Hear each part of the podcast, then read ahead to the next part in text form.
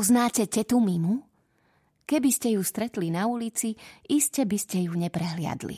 Je veľká, okrúhla a kožúšok má hustý ako ľadový medveď, až na to, že nie je biely, ale sivý.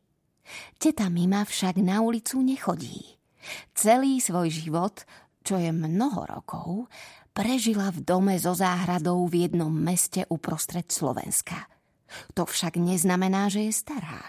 Jednoducho už veľa vecí videla a o mnohých veciach počula. Keď sa teta Mima narodila, mala štyroch bratov.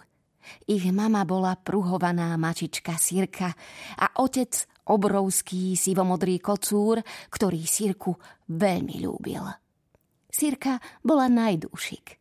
Veľká mačka ju jedného dňa našla plakať v predzáhradke, uzimenú a vyhladnutú. Nakrmila ju, umila, zbavila blh. Nakoniec cirka v dome, kde žila veľká mačka spolu s veľkým kocúrom a babkou, zostala navždy. To bolo však veľmi dávno. Teta Mima ten príbeh pozná len z rozprávania veľkej mačky, hoci všetko nechápe. Veľké mačky sú totiž v skutočnosti ľudia, ktorí rozumejú mačacej reči a vedia sa správať ako mačky. No aspoň občas. Používajú však veľa rôznych slov a pochopiť ich je niekedy naozaj ťažké. Mima si pamätá, že bola ešte veľmi maličká, keď jej mamička zmizla a viac ju už nevidela – Mime chýbalo mamičkino mlieko, iné jedlo jej nechutilo. Preto veľmi zoslabla a ochorela. Zatiaľ, čo mocnejší bratia rástli a krásneli, malú Mimu neustále bolelo brúško a nariekala. A tak sa s nimi nenaháňala. Nechytala slnečné prasiatka, nelovila mačiatkovské granulky zapadnuté pod gauč. Veľká mačka ju krmila špeciálnym mačacím mliekom cez cumlík. Masírovala jej boľavé brúško, umývala ju a čičíkala, kým konečne choroba neprešla. Keď vyzdravela, veľká mačka ju aj s bratmi vyniesla v škatuli do záhrady. Tam Mima prvýkrát uvidela svojho ocka, velikánskeho sekáča. Všetky mačiatka ho obdivovali. Mal mohutnú hlavu, široké plecia a uši zjazvené od mnohých bytiek. Nikto nevie, kde sa sekáč vzal. Nik na ulici ho nepoznal. Ale hoci už mama Sirka nebola na tomto svete, ocko Sekáč naďalej chodil navštevovať svoje deti a strážil ich. Každý deň od rána do večera presedel na záhradnom chodníku a dával pozor, aby sa hrajúcim mačúrencom nič zlé neprihodilo. Mimuška mala krásne detstvo – Spoznávala vône neskorého leta, učila sa loviť muchy a motýle. Trénovala lezenie na tuju v záhrade, ako všetky mačiatka, ktoré vyrástli v tomto dome predtým, než sa narodila.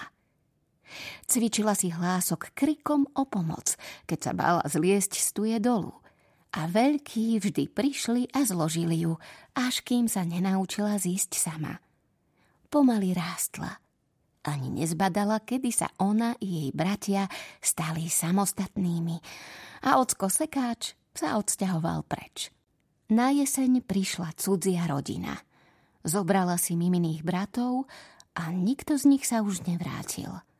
Mime veľmi nechýbali, zaujímala sa o iné veci. Prišla jar a ona sa zalúbila. Jej princ sa volal cestovateľ a bol krásny. Lenže láska medzi mačkami je lotéria. Veľké mačky sa ľúbia celý život, ale u malých mačiek je to raz tak, inokedy onak. Mimin milý jedného dňa odišiel a ani jej za ním nebolo veľmi smutno. O dva mesiace sa jej narodil syn, ktorého veľké mačky nazvali Bim. Bol nádherný ako jeho otec a veľmi veľký. Mal ružový ňufáčik, snehobielu srezde na brúšku a labkách. Na hlave nosil kapucňu a na chrbte plášť z čiernej srsti. Kto by sa netešil z takého syna? Mima ho učila všetko, čo sama vedela. Hrala sa s ním, umývala ho, krmila, kým sa nenaučil jesť, umývať a hrať sám. Potom už nikdy nemala mačiatka. Keď z mačiatka vyrástol obrovský múdry kocúr, zostali Mima s Bimom v dome so záhradou obaja. Mali sa veľmi radi, tak ako veľké mačky. Vlastne mali sa radi všetci, pretože boli jedna veľká rodina.